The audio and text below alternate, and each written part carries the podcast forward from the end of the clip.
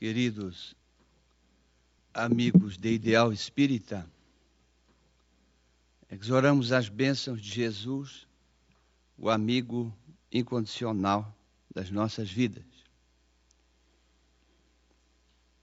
Desde quando começou na terra o serviço de adoração a Deus? Poderíamos dizer que o primeiro impulso da planta e do verme na busca da luz que lhe instila o próprio ser, não é senão um anseio religioso da vida. Desse modo, reportando-nos às escolas iniciáticas dos tempos mais antigos, poderíamos dizer que no antigo Egito surgiria para a terra as primeiras noções da imortalidade da alma, com avançadas concepções no campo da vida futura. Contudo, este conhecimento ficou preso nos corredores dos palácios dos faraós e entre o círculo iniciático dos sacerdotes. E a grande nação não teve acesso às possibilidades da consecução da imortalidade da alma como um ensinamento enviado pela divindade. Na Índia, encontramos um outro ensinamento extraordinário, de que a bondade deve ser a raiz para com os nossos semelhantes. E ali, nas expressões de Rama de Krishna, de Gautama Sakyamuni e a sua doutrina do meio, verificamos que o Senhor, nos velhos santuários da Índia, é adorado por milhões de criaturas indiscutivelmente sinceras. Mas o espírito de castas haveria de provocar na grande nação o divisionismo. Na, partindo da Índia, vamos para a China e na China a terra recebe dois novos ensinamentos: o da solidariedade e o da simplicidade, que deve estabelecer o parâmetro das nossas relações com o próximo. E ali nos ensinamentos de Lao Tse, de Forri, de Confúcio, conhecido no mundo ocidental por Confúcio, verificamos que a grande nação deriva dessas verdades centra as suas trajetórias na preocupação da defesa e passa a civilização chinesa para a história apenas pelo legado das grandes muralhas. Na Pérsia, hoje território do Irã, encontramos a doutrina de Zoroastro, cujo mandamento principal ensinava que nós temos um dever inalienável com o bem comum mas também ali, muito embora adorado, o Senhor da vida, a Pérsia passa para a posteridade, nos legando o primeiro grande conquistador da história, Dario. Na Grécia, na chamada Península Helênica, encontramos o berço da filosofia ocidental. É uma forma de pensamento que remete à criatura a necessidade da introspecção, de olhar o seu íntimo, de buscar o conhecimento de si mesmo. Mesmo assim, ali verificamos que generais e filósofos acendem a fogueira do arrasamento e da morte e Esparta sobrepuja Atenas. Depois, no coração da chamada nação escolhida, ou Israel, encontramos a primeira manifestação divina do ponto de vista das leis estabelecidas na terra, com a chegada do Decálogo. É ali mesmo, nesta nação, que a humanidade ensaia os seus passos para, evidentemente, logo mais, poder sair da chamada infância espiritual, projetando para si própria futuros alviçareiros, tempos novos. Mas também percebemos que na casa de Israel O orgulho racial é uma chaga viva. E este ensinamento ficou restrito àquela grande nação, àquele tempo. De Israel saltamos para Roma. E em Roma vamos surpreender o direito, que ensaiado na Grécia antiga, vai ali em Roma manifestar toda a sua plenitude, estabelecendo a proteção ao indivíduo pelo Estado, à propriedade, às relações entre as pessoas, às trocas e ao comércio.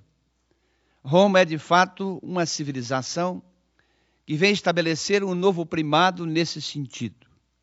Mas nos dirá o Espírito Emmanuel, no livro A Caminho da Luz, que em nenhuma outra civilização do mundo vamos encontrar juntos tantos gênios da flagelação e da morte. E é nesse palco da história da Terra em que haverá de acontecer o maior daqueles fatos que vão demarcar o processo evolutivo, que é a encarnação de Jesus de Nazaré, sob o Império Romano e sob a batuta de Caio Otaviano, aclamado como o Augusto, nasceria Jesus de Nazaré.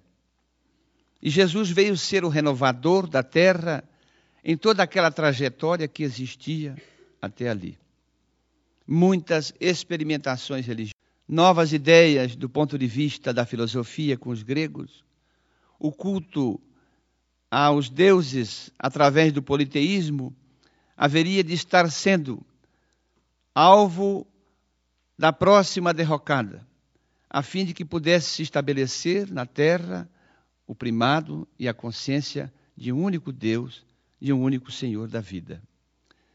Muito embora os ensaios na casa de Israel, Jesus veio afirmar aquilo que Moisés já tinha tornado público do monoteísmo, um único Deus, veio afirmar que esse Deus não era mais o Deus do exclusivismo, o Deus dos exércitos, o Deus que determinava combater o inimigo, que mandava tomar de assalto as propriedades, mas sim era um Deus soberanamente justo e bom, o Deus amor.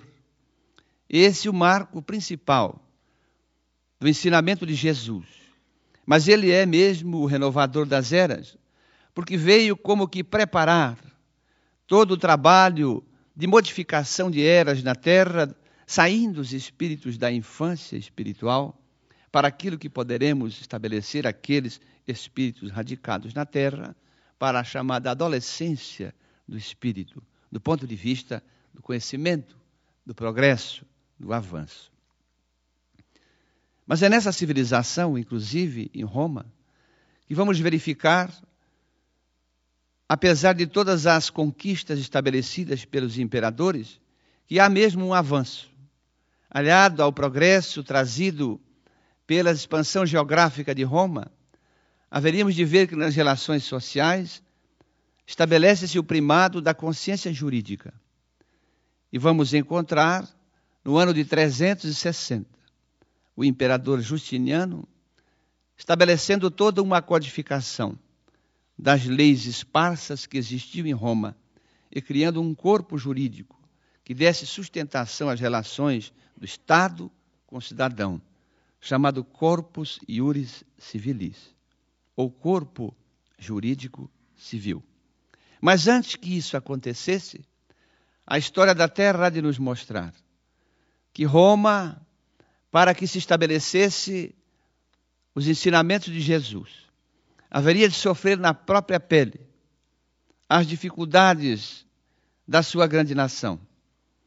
E foi previsto no mundo espiritual a queda do Império Romano a fim de que essas ideias de Jesus, abafadas pelos imperadores e mesmo por aqueles seus irmãos da casa de Israel, não perecessem.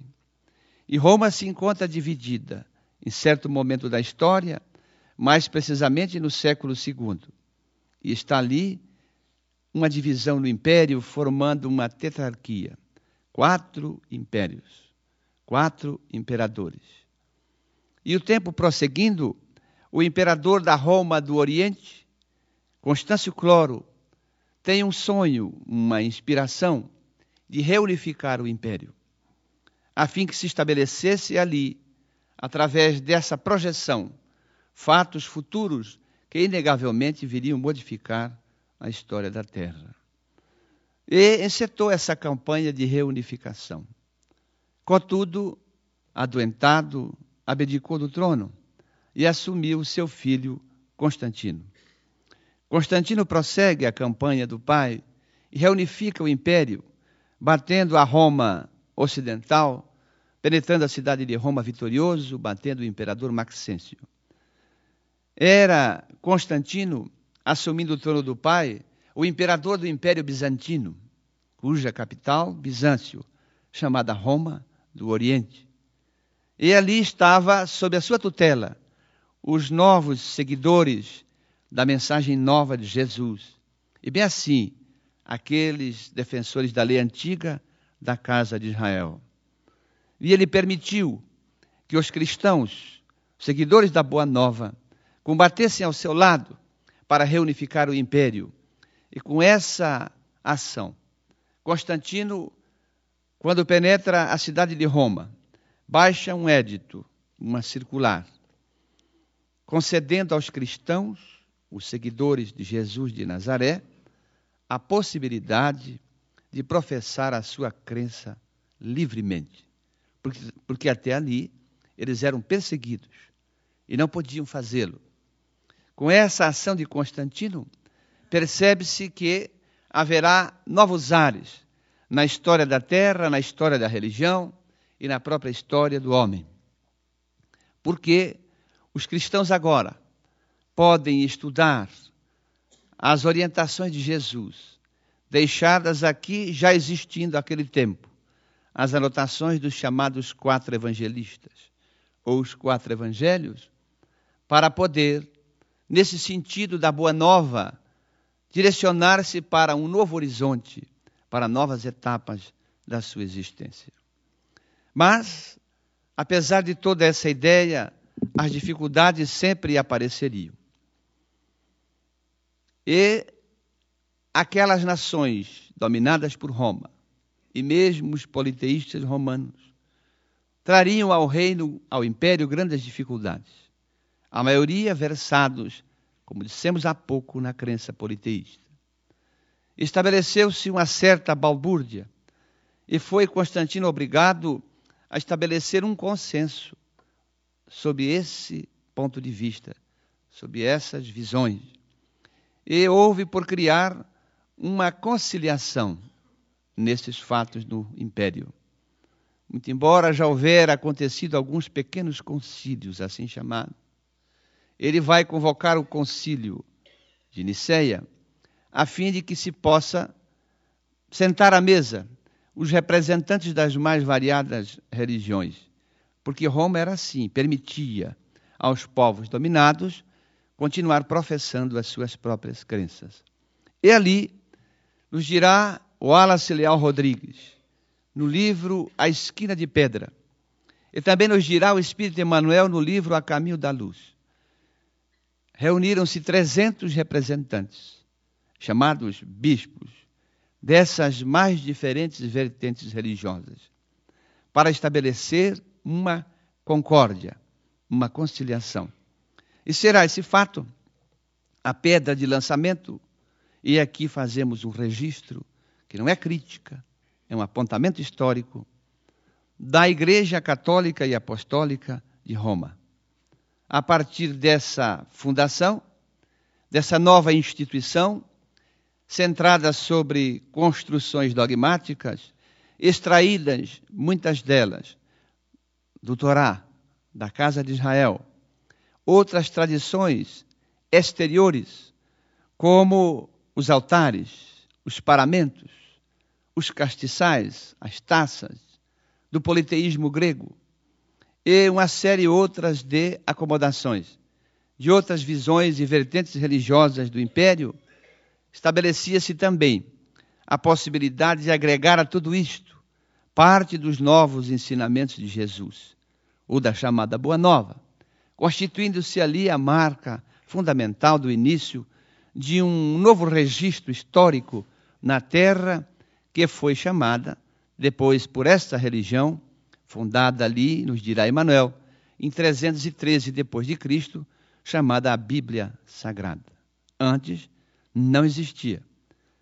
Trazendo ali exertos de todas essas vertentes religiosas antigas, compondo o Velho Testamento.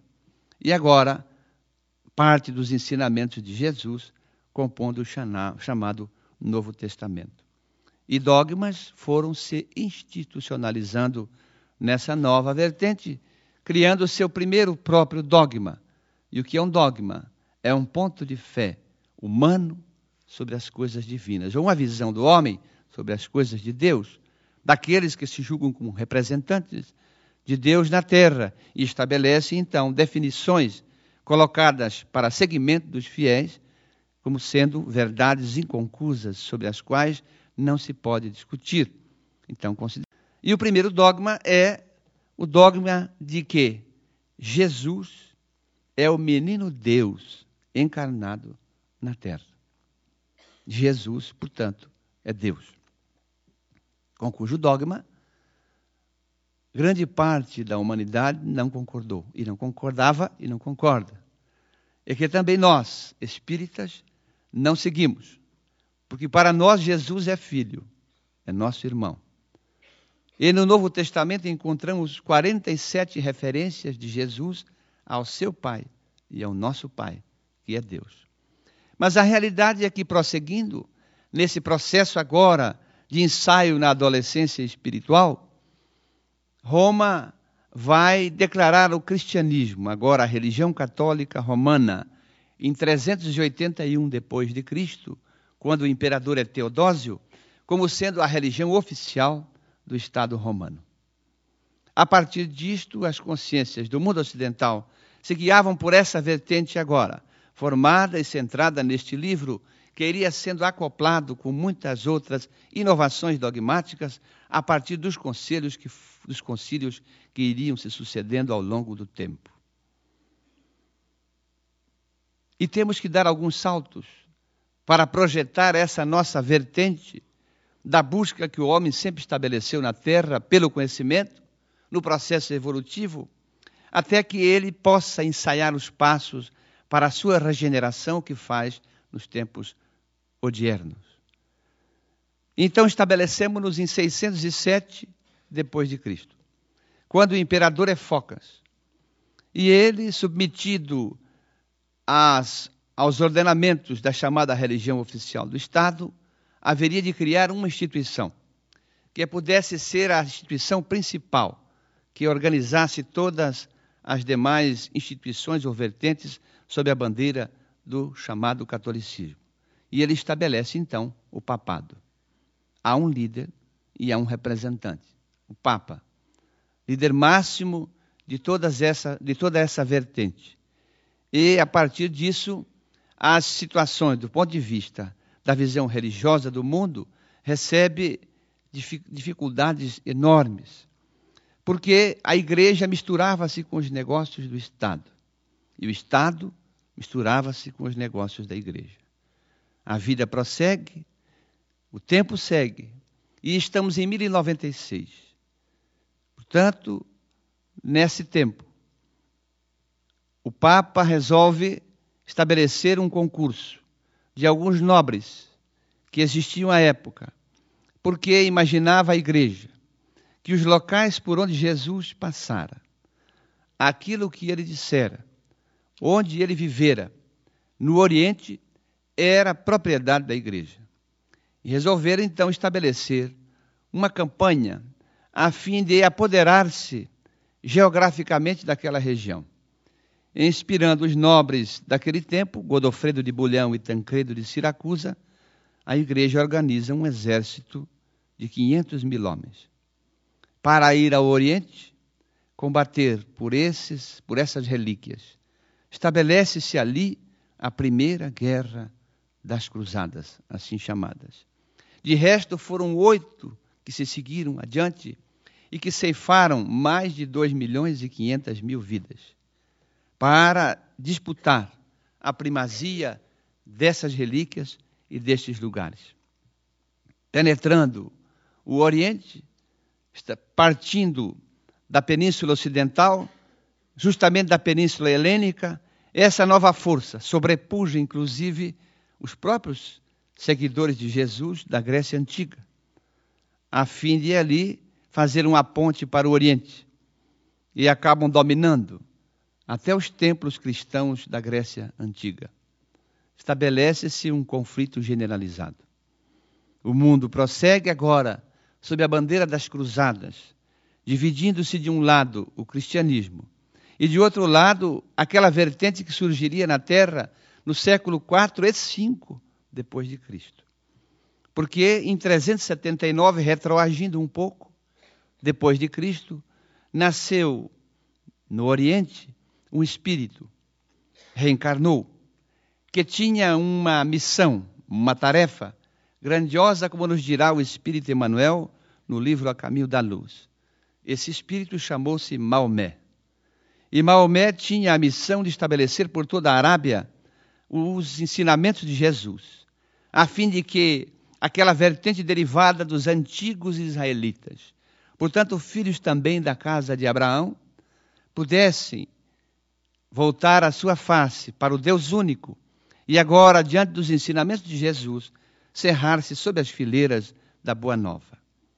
E Maomé é, sem dúvida nenhuma, esse personagem que deveria estabelecer essa condição. Mas nos dirá ainda o Espírito Emmanuel que acaba traindo os seus próprios princípios. Muito pobre na sua infância e na sua juventude, acaba desposando uma rica princesa de nome Cadija. Esquece-se dos nobres ideais e estabelece a Arábia, sim, a uma vertente dogmática religiosa sob a força da espada. Aqueles que não lhe seguissem eram, eram degolados. E a partir disso surgirá o chamado islamismo. Embora tendo o patriarca Abraão como um dos seus patriarcas, e a consciência do Deus único aqui deferido como Alá. Maomé estabelece uma vertente religiosa própria, em que a religião é, de fato, a orientadora de toda a vida do cidadão. Surge a chamada teocracia. E o que é a teocracia? É o movimento de direção das criaturas pela teologia. Logo, os líderes religiosos são os comandantes do Estado. E a partir disso, o islamismo se estabelece na terra, sob a força da espada. E Maomé declarou infiel Portanto, essa palavra tem origem árabe. Toda aquela criatura que não seguisse os seus ensinamentos agora, sob a ótica do comando central da religião. Mas voltando ao nosso século em que falávamos das cruzadas. De fato, o território onde se fora combater era o território daquela religião, daquela vertente religiosa agora organizada, chamada de islamismo ou islã, através daquelas criaturas que se indispuseram contra aquele estado de coisas e as cruzadas foram sangrentas. Prosseguimos no tempo e estamos então no século XIII. E a igreja, percebendo as dificuldades que tinha tido já no Oriente, e mesmo assim as dificuldades que existiam na sua propriedade, na sua gente, no Ocidente, percebia avanços internamente, no sentido de que houveram criaturas que começavam a falar contra a chamada teologia católica, contra a chamada Bíblia. Eram espíritos inspirados, que tinham inspirações variadas do mundo espiritual, a fim de que trouxessem novas verdades, novas vertentes, e mostrasse que Deus não quer a guerra, não quer a morte do pecador. A partir disso, verificamos que a igreja se fecha ainda mais porque Roma já tinha sido loteada pelos povos bárbaros, que invadiram e dissiparam Roma. Os godos, os astrogodos, os visigodos, Átila, o rei dos Hunos, o chamado flagelo dos deuses, invadiu a Gália, sobrepujou parte do Império Romano, E a igreja fez um movimento de catequese desses povos bárbaros, centrando ali a sua preocupação de continuar o comando da política pela religião, o que não era diferente do Islã que tinha surgido no Oriente. A partir disto, verificamos que a preocupação da igreja é cada vez mais, isto é registro histórico, até porque eu fui católico, faço esse registro com muita honra, não estamos aqui estabelecendo críticas por meras críticas. E a partir disso, a igreja se organiza como um instituto poderoso. E os reis, os imperadores, aqueles que comandavam, deviam ajoelhar-se diante de Roma, estabelecendo dogmas, inclusive, que tinham o objetivo de submeter o poder, uma das construções dogmáticas que haveria de surgir no século XI foi a confissão auricular. A partir desse dogma, permitindo ao sacerdote, ao bispo, que seja o representante de Deus na terra e perdoe o pecado das criaturas, ajoelhavam-se nos confessionários. Os nobres, os fidalgos, os reis, os imperadores, e confessavam as suas culpas e as suas dificuldades, que não eram, evidentemente, alvo somente da chamada liberação dos chamados pecados por esses representantes, mas eram essas narrativas, essas confidências, alvo da malícia e das intrigas que se estabeleciam do ponto de vista religioso para o domínio do poder, da mente das criaturas. Infelizmente, nos dirá isto o Espírito Emmanuel. A partir disto, verificamos que a igreja, temendo que todo esse instituto pudesse falecer, e as ideias que surgiam de várias mentes, de várias cabeças, resolve o Papa agora Gregório IX, em 1231, estabelecer um tribunal a fim de que todas essas esses apontamentos, essas inspirações, essas descobertas entre aspas que iam surgindo em todo o solo de Roma, em todo o solo daquelas vertentes que se guiavam pelo cristianismo, pudessem, de fato, não prejudicar a igreja. Criou-se um tribunal, o chamado Tribunal do Santo Ofício, ou a Inquisição, para combater as heresias, combater os hereges. Aqueles que ousavam falar contra a religião eram hereges. Se surgisse um pensamento novo, contrário às chamadas Escrituras, ou a Bíblia Sagrada, assim chamada, eram hereges. E verificamos ao longo da trajetória do homem quantos espíritos de escola, com tarefas e missões extraordinárias, para até mostrar à igreja um outro lado, uma vertente que ela estava esquecendo, vieram para a terra. Muitos deles foram presos, julgados por este tribunal, queimados na fogueira da Inquisição, quando não os seus bens confiscados, transferidos à igreja e torturados nos calabouços. É assim que verificamos que surgiria na Itália apenas a título de registro, numa região muito pobre, chamada Umbria, um espírito que veio para a terra com uma missão valiosíssima. Nos dirá o Espírito Emmanuel classicamente: veio para mostrar à igreja uma face que ela houvera esquecido. Esse espírito chamou-se Francesco Bernardone. E a partir da sua tarefa, do seu trabalho, objetivava mostrar à igreja a necessidade de voltar a face para a caridade, para o bem das criaturas. E Francisco de Assis é essa, é esse espírito luminar que veio tentar mostrar à igreja essa face do amor, esquecida por esses negócios do Estado fundou uma ordem que atingira 200 mil franciscanos. E, inclusive, esteve no Oriente para pacificar, tentar pacificar na Terceira Cruzada, entrevistando-se, inclusive, com o representante do Islã, o Moro Saladino, a fim de que pudesse estabelecer-se a paz.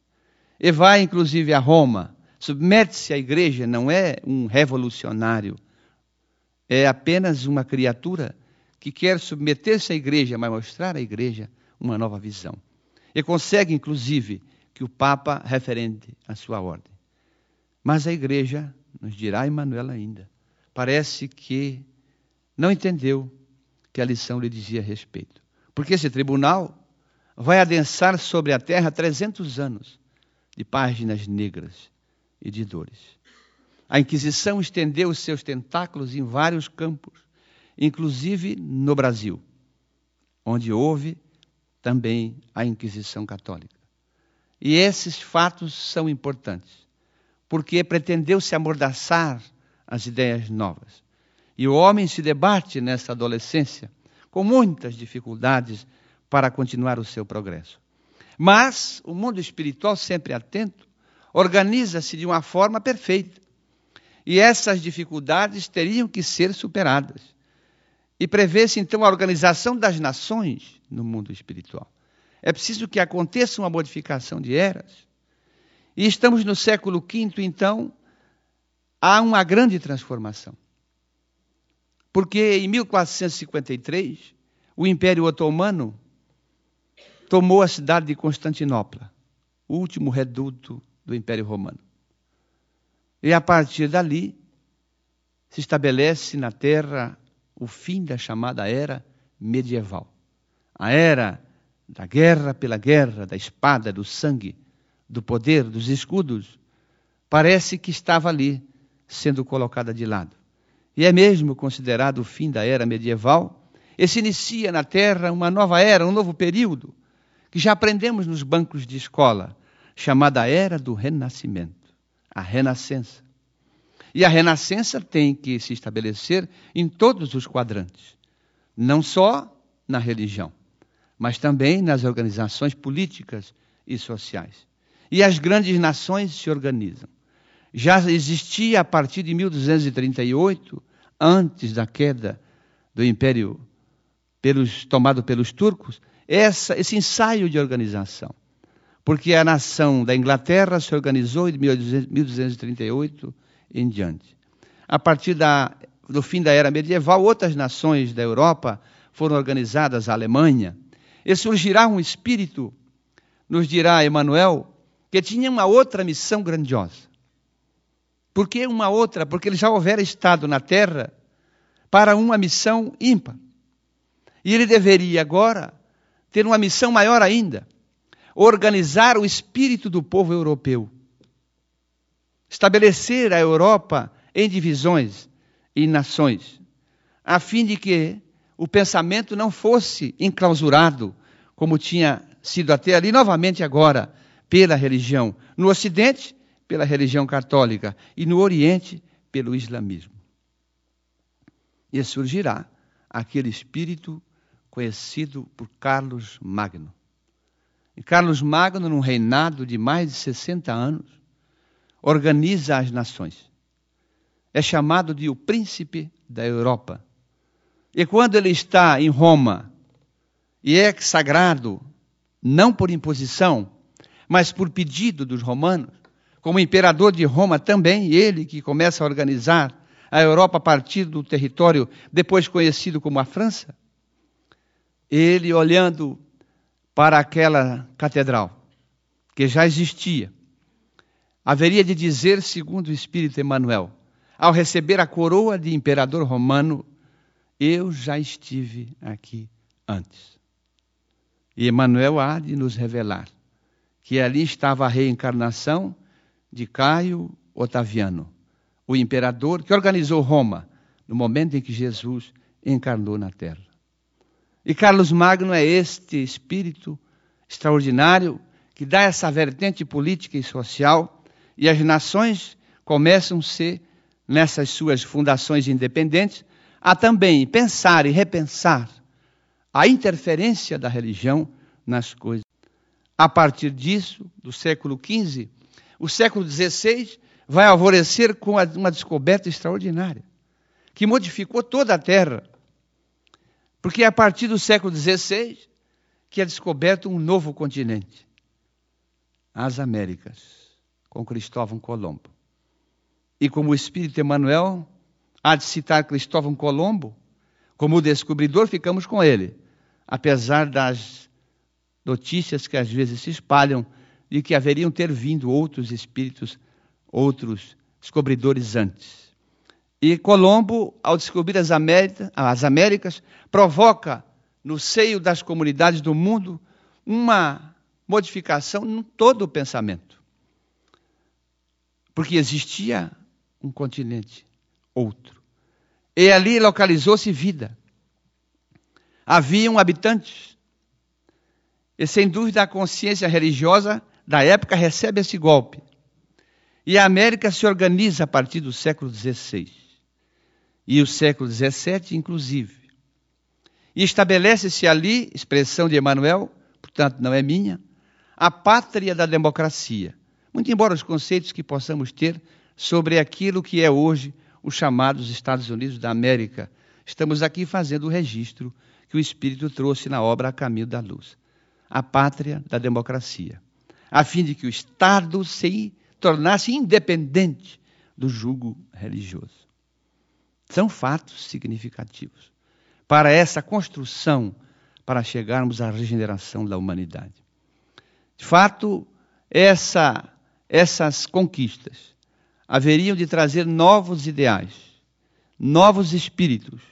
Já tinha surgido, portanto, no século XVI, o século se conta né, da frente para trás, já tinha surgido no seio da religião, além dessa vertente política e social organizada por Carlos Magno, que não se submeteu à igreja, está nos seus registros, já havia surgido os chamados cismas da igreja, iniciando-se por Martim Lutero, em 1525, quando na cidade de Wittenberg, na Alemanha, haveria de fixar na porta da catedral uma bula com 95 artigos, contrariando as disposições do papado.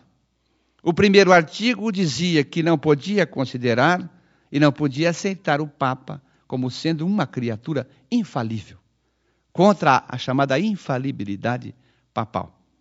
Essa é o esse é o primeiro grande cisma que vai dar origem à religião chamada luterana.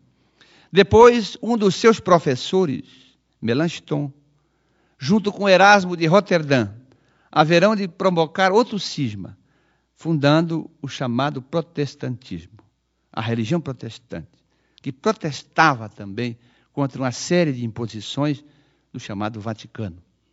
Depois surgiria na Inglaterra, já organizada, uma outra vertente religiosa que é também um outro cisma da igreja. E o reverendo John Wycliffe vai fundar o chamado anglicanismo, ou a religião cristã anglicana, que é a religião que existe na Inglaterra cristã até hoje. Então, a igreja recebe internamente, interna corporis, os golpes das cisões e externamente perde a influência política estabelecida quando pretendia comandar a vida dos reis e dos imperadores. É um ensaio geral para novos tempos, para novas épocas. E isso atingindo a igreja, essa renascença, atinge também a filosofia, o pensamento.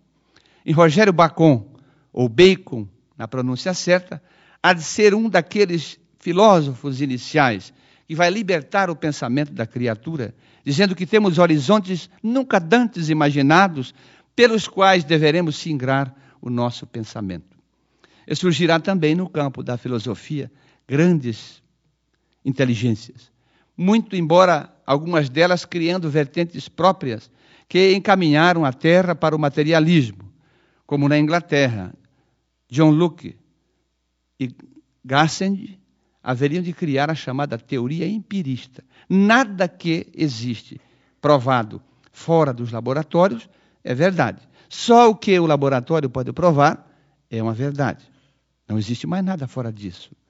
Na França, que já ensaiava-se também como nação, Augusto Comte cria a chamada teoria positivista, no sentido de que positivo somente é aquilo que a nossa razão pode assimilar.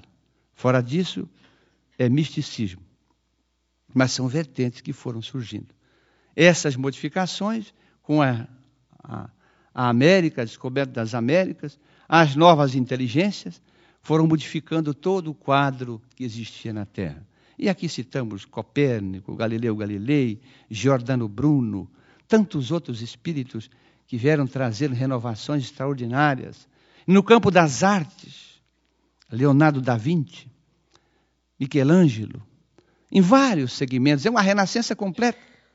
E surgirá, inclusive, a filosofia do pensamento grego, reeditada agora em território francês por René Descartes, da consciência de si mesmo. Penso, logo existo. Cogito ergo sum. Eu preciso pensar em mim. É uma, uma maneira nova de ver as coisas. A partir dessa consciência que vai se estabelecendo na Terra, dessas modificações de eras, sem dúvida nenhuma, é preciso que a religião tenha ainda as possibilidades de devolver a sua visão para a realidade que Jesus veio trazer. Essa boa nova que foi abafada. Ainda é uma esperança do ponto de vista espiritual, nos dirá o Espírito Emmanuel, que a igreja entenda essas lições. Mas a história vai nos mostrar que assim não se deu. Porque ainda pretendendo reeditar o comando, a igreja cria o chamado Tribunal da Penitência, agora. E o Tribunal da Penitência foi criado juntamente com uma organização, a Companhia de Jesus, ou os chamados jesuítas. E a Companhia de Jesus e o Tribunal da Penitência é uma espécie de reedição do Tribunal da Inquisição. Inácio de Loyola, o seu criador. E a partir disso, Roma se fecha novamente, Roma no sentido da igreja, para combater, continuar combatendo aquilo que entende como heresia, pretendendo continuar com o poder e com o comando político sobre as criaturas. E a companhia de Jesus nos dirá o Espírito Emmanuel. Dará outro banho de sangue na terra.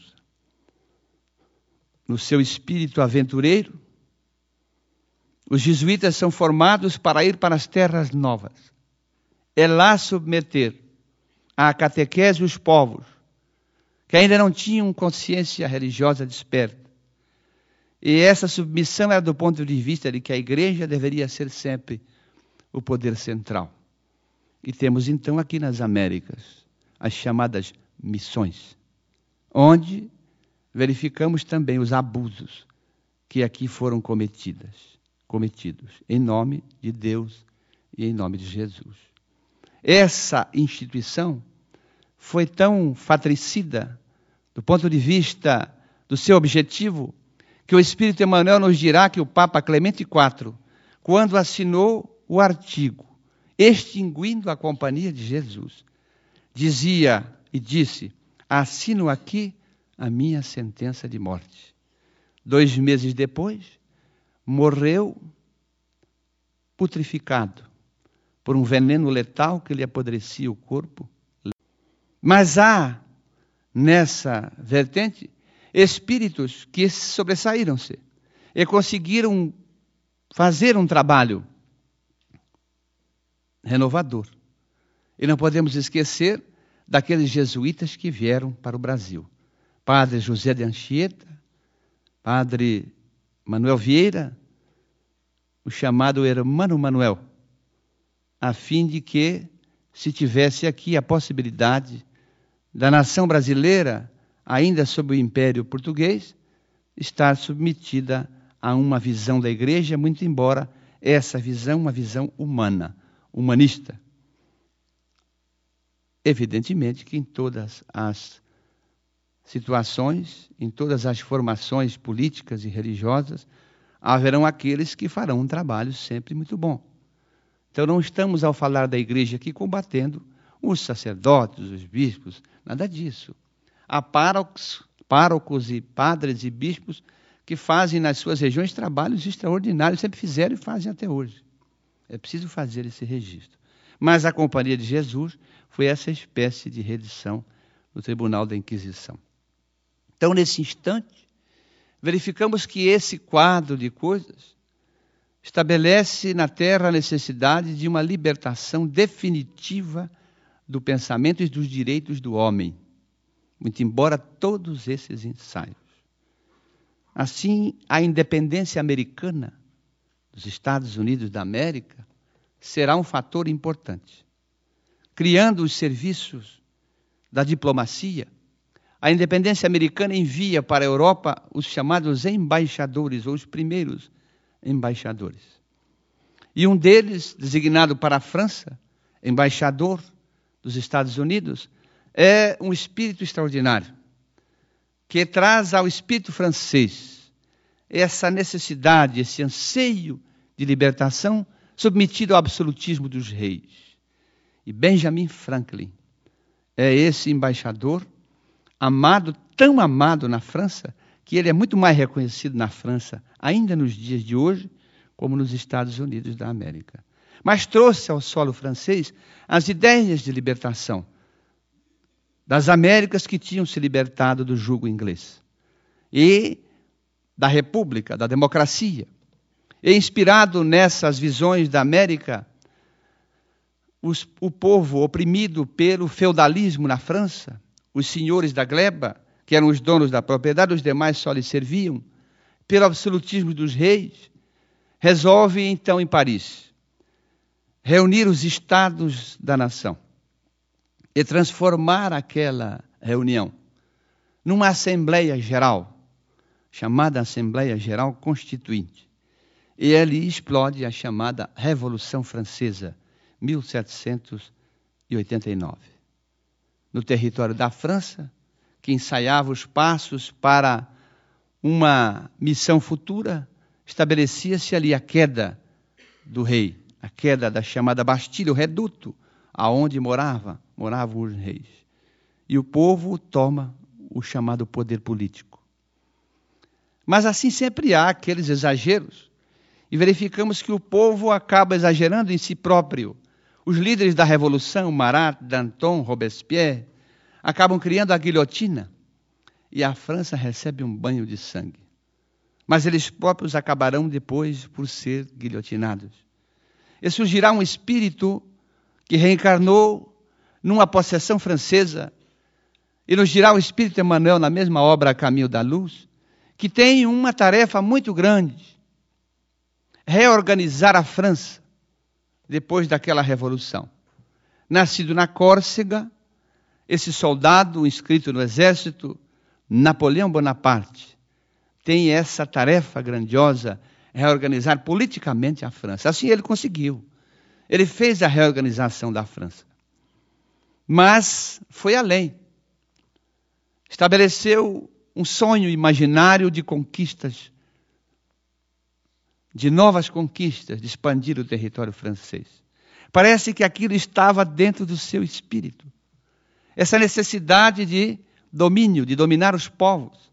Estabeleceu campanhas mais variadas no campo das guerras, um domínio geográfico muito grande, quase igual ao território geográfico que Roma tinha conseguido atingir no seu tempo e no tempo principalmente de Júlio César, o imperador Júlio César, que tinha sucedido outros imperadores, e que estabelece a maior divisão geográfica de Roma. E Napoleão, então, somente cai ante a sua tentativa louca de invadir a Rússia. No inverno, e sobrepujou muitos soldados, depois retorna e é dominado nas campanhas que fez contra a Bélgica e outros países. E ali, preso, levado ao exílio na ilha de Elba. Emmanuel nos dirá que Napoleão Bonaparte foi uma espécie de Maomé do liberalismo francês. E verificamos no livro Brasil, Coração do Mundo, Pátria do Evangelho, pelo espírito de Humberto de Campos, na psicografia de Francisco Cândido Xavier, quando Jesus diz a César que estavam de novo frente a frente antes que Napoleão reencarnasse. E pediu a César que voltasse à terra e reorganizasse a nação. Mas acabou por aquela inspiração ou por aquelas lembranças do passado, traindo esses próprios princípios. É o Espírito Emmanuel que nos diz, e também nos diz Humberto de Campos, que Napoleão Bonaparte teria sido a reencarnação de Júlio César. A partir, a gente vê que a história sempre se repete. A partir disto, verificamos que a Revolução Francesa, criando os novos líderes, mesmo depois de Napoleão, acaba estabelecendo uma possibilidade de uma visão nova do ponto de vista da religião, porque não se submeteu ao Estado. Mesmo assim, Napoleão, com todas as suas dificuldades, já sabemos da história, quando foi se sagrar, autoconsagrar imperador, tomou a coroa das mãos da igreja e não admitiu que a igreja o coroasse, e ao mesmo tempo coroou a sua mulher Josefina, ali demonstrando que o Estado não se submeteria à igreja. É um ensaio que também vai se dar mais tarde na consecução dos tempos, apesar dos arroubos, dos exageros. Organizado o povo e as nações nesse sentido, vamos para o século XVIII, as consciências se libertando, muito embora surgindo o materialismo, a negação de Deus, chegaremos ao século XIX. E no século XIX, há outros ensaios, inclusive no campo da ciência, outros renascimentos. Surgirá a partir dos estudos e das experiências iniciadas em 1854 e finalizadas em 1858 por Charles Darwin, a chamada teoria da evolução das espécies, contrariando os impositivos dos cânones religiosos, dizendo que a vida na Terra ela é fruto de uma evolução natural de todas as espécies. É um ensaio do ponto de vista da libertação do pensamento, do jugo da religião. As nações se organizando precisam também do seu brado de independência.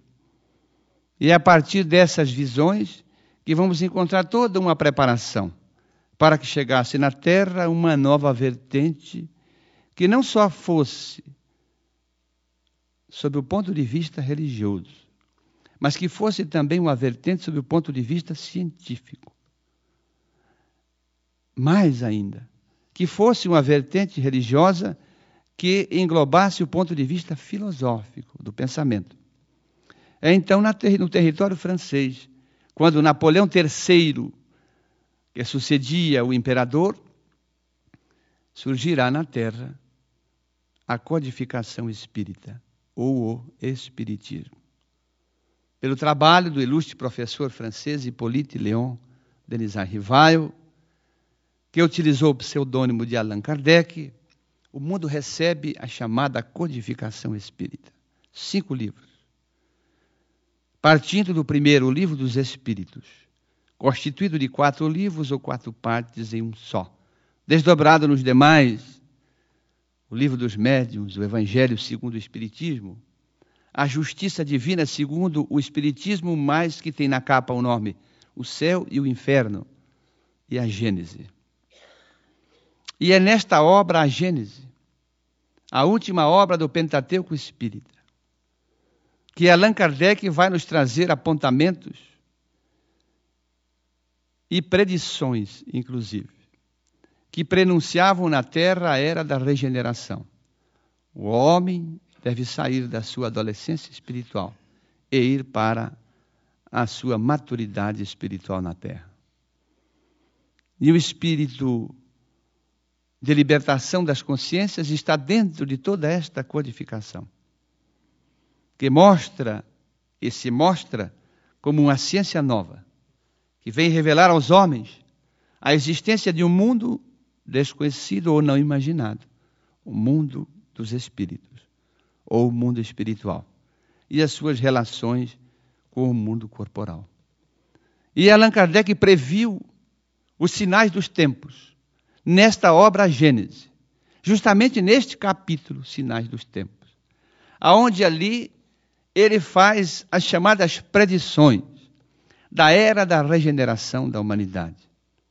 Nessas predições, nesse capítulo Sinais dos Tempos, Allan Kardec apresenta para nós sinais característicos de uma nova era, A terra se modifica novamente.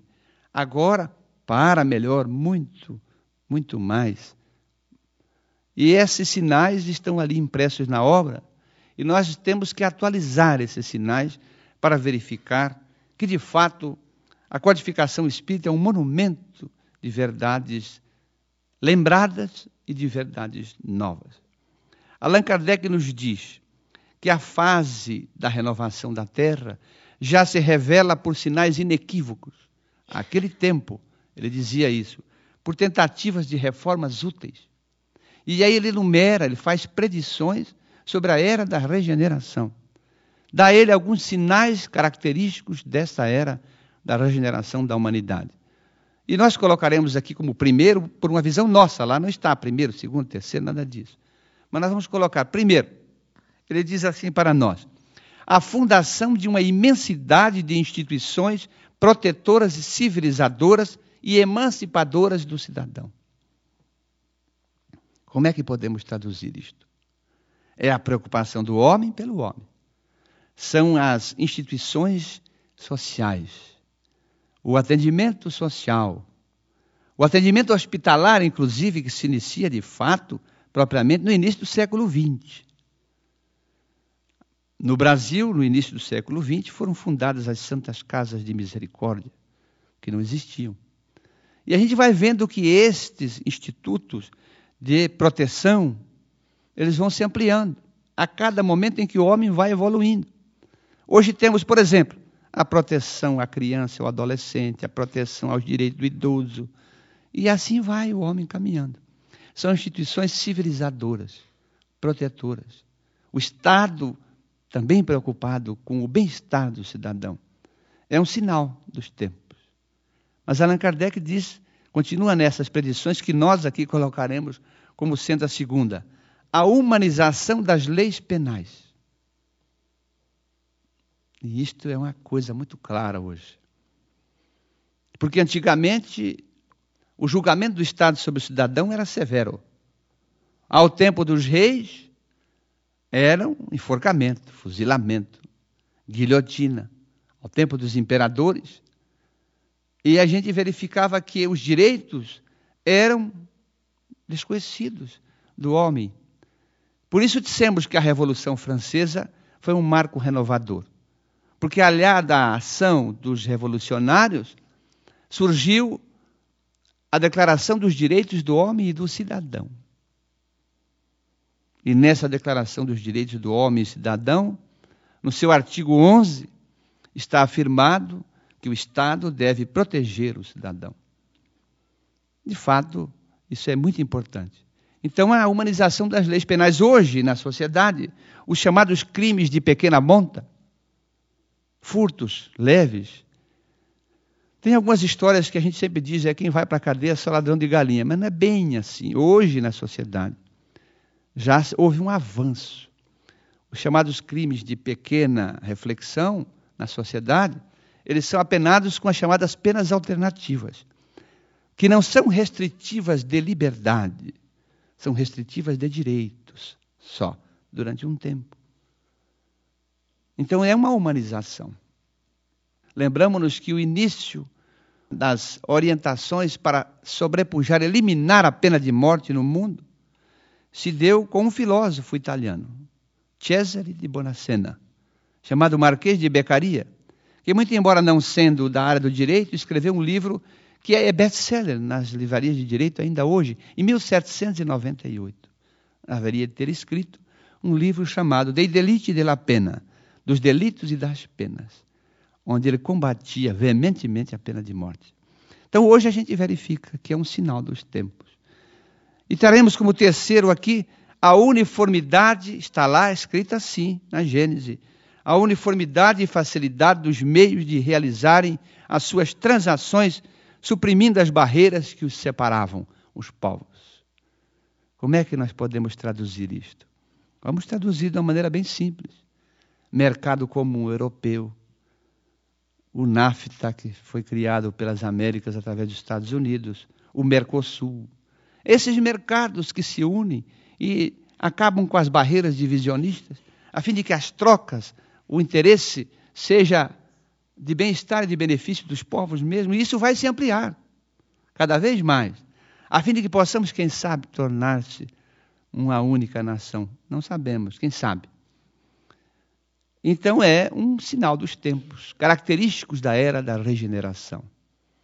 O quarto que trazemos aqui, supressão dos preconceitos. O que falarmos sobre isso, se não com a notícia de momento? Barack Obama, que através da sua eleição sobrepuja o preconceito racial na nação que Emmanuel diria denominado como a pátria da democracia, e agora se comprova que é mesmo, apesar das dificuldades que todas as nações têm. E ele é uma lição para o mundo, sem dúvida nenhuma. A queda dos preconceitos de raça, de cor, de credo. As constituições dos países permitindo a liberdade de crença das criaturas. Agora sim já está apresentado um anteprojeto na Câmara Federal que classifica como crime as perseguições e atentados contra as religiões. E deve ser aprovado. Para que o cidadão respeite a opção do outro. Não invada o terreno das. Mas Allan Kardec trouxe nesses sinais dos tempos uma das suas predições que a mim, quando fui ler a obra e buscar trazer ao momento, mais me chamou a atenção. E poderíamos dizer que visionário era Allan Kardec. E sem dúvida nenhum, um espírito preparado daqueles que têm a longe visão do futuro. Porque ele dirá, nesses sinais dos tempos, de todos os pontos do mundo, reúnem-se as massas para os comícios universais e as justas pacíficas da inteligência. O que fazemos com a internet? Bem isso. Conversamos com o mundo. Os chats, as salas. E quanta gente, podemos ter milhares de pessoas acessando ao mesmo tempo. Os chamados comícios universais. Falamos com o mundo inteiro com o Japão, naquele, hoje, com a China, com todo lugar. Os que me conhecem sabem que às vezes eu gosto de falar uma palavra aqui, é porque eu sou egresso dessa cidade, com o Cruzeiro do Oeste, naquele momento, se quisermos. Né? Então, são os sinais dos tempos. Mas Allan Kardec nos dirá, talvez como um dos últimos ali registrados na obra, como sinais impressionantes de uma nova era, a era da regeneração, a reação que se opera nas comunidades, no povo em geral, no sentido das ideias espiritualistas, em detrimento das ideias que têm a pretensão de deter o poder e a religião exclusivista. E de fato isso já está acontecendo. A aceitação da espiritualidade, a aceitação da vida espiritual muito embora as pessoas às vezes não se digam espíritas, elas são interessadas nas máximas que o Espiritismo traz. Não que o Espiritismo seja a melhor das religiões, não temos essa pretensão. Mas os princípios que ele fecha serão os princípios adotados por todas as vertentes, nos disseram os Espíritos reveladores, quando responderam a Allan Kardec na questão 798, dizendo que certamente o Espiritismo, os seus princípios, será a religião do futuro. Não com esse nome, talvez Espiritismo, mas os princípios, os cinco grandes princípios que ele fecha: a existência de Deus, a imortalidade da alma, a pluralidade dos mundos habitados, das vidas sucessivas e a comunicabilidade entre os dois planos da existência física. Então, essa nova geração também nos dirá Allan Kardec nesse item chamado nova, gera, nova geração, está estabelecida na Terra sob o primado desses sinais dos tempos. E uma geração se vai, e outra geração se vem, isso sempre acontece. E nós vivemos hoje os espíritos retornarem.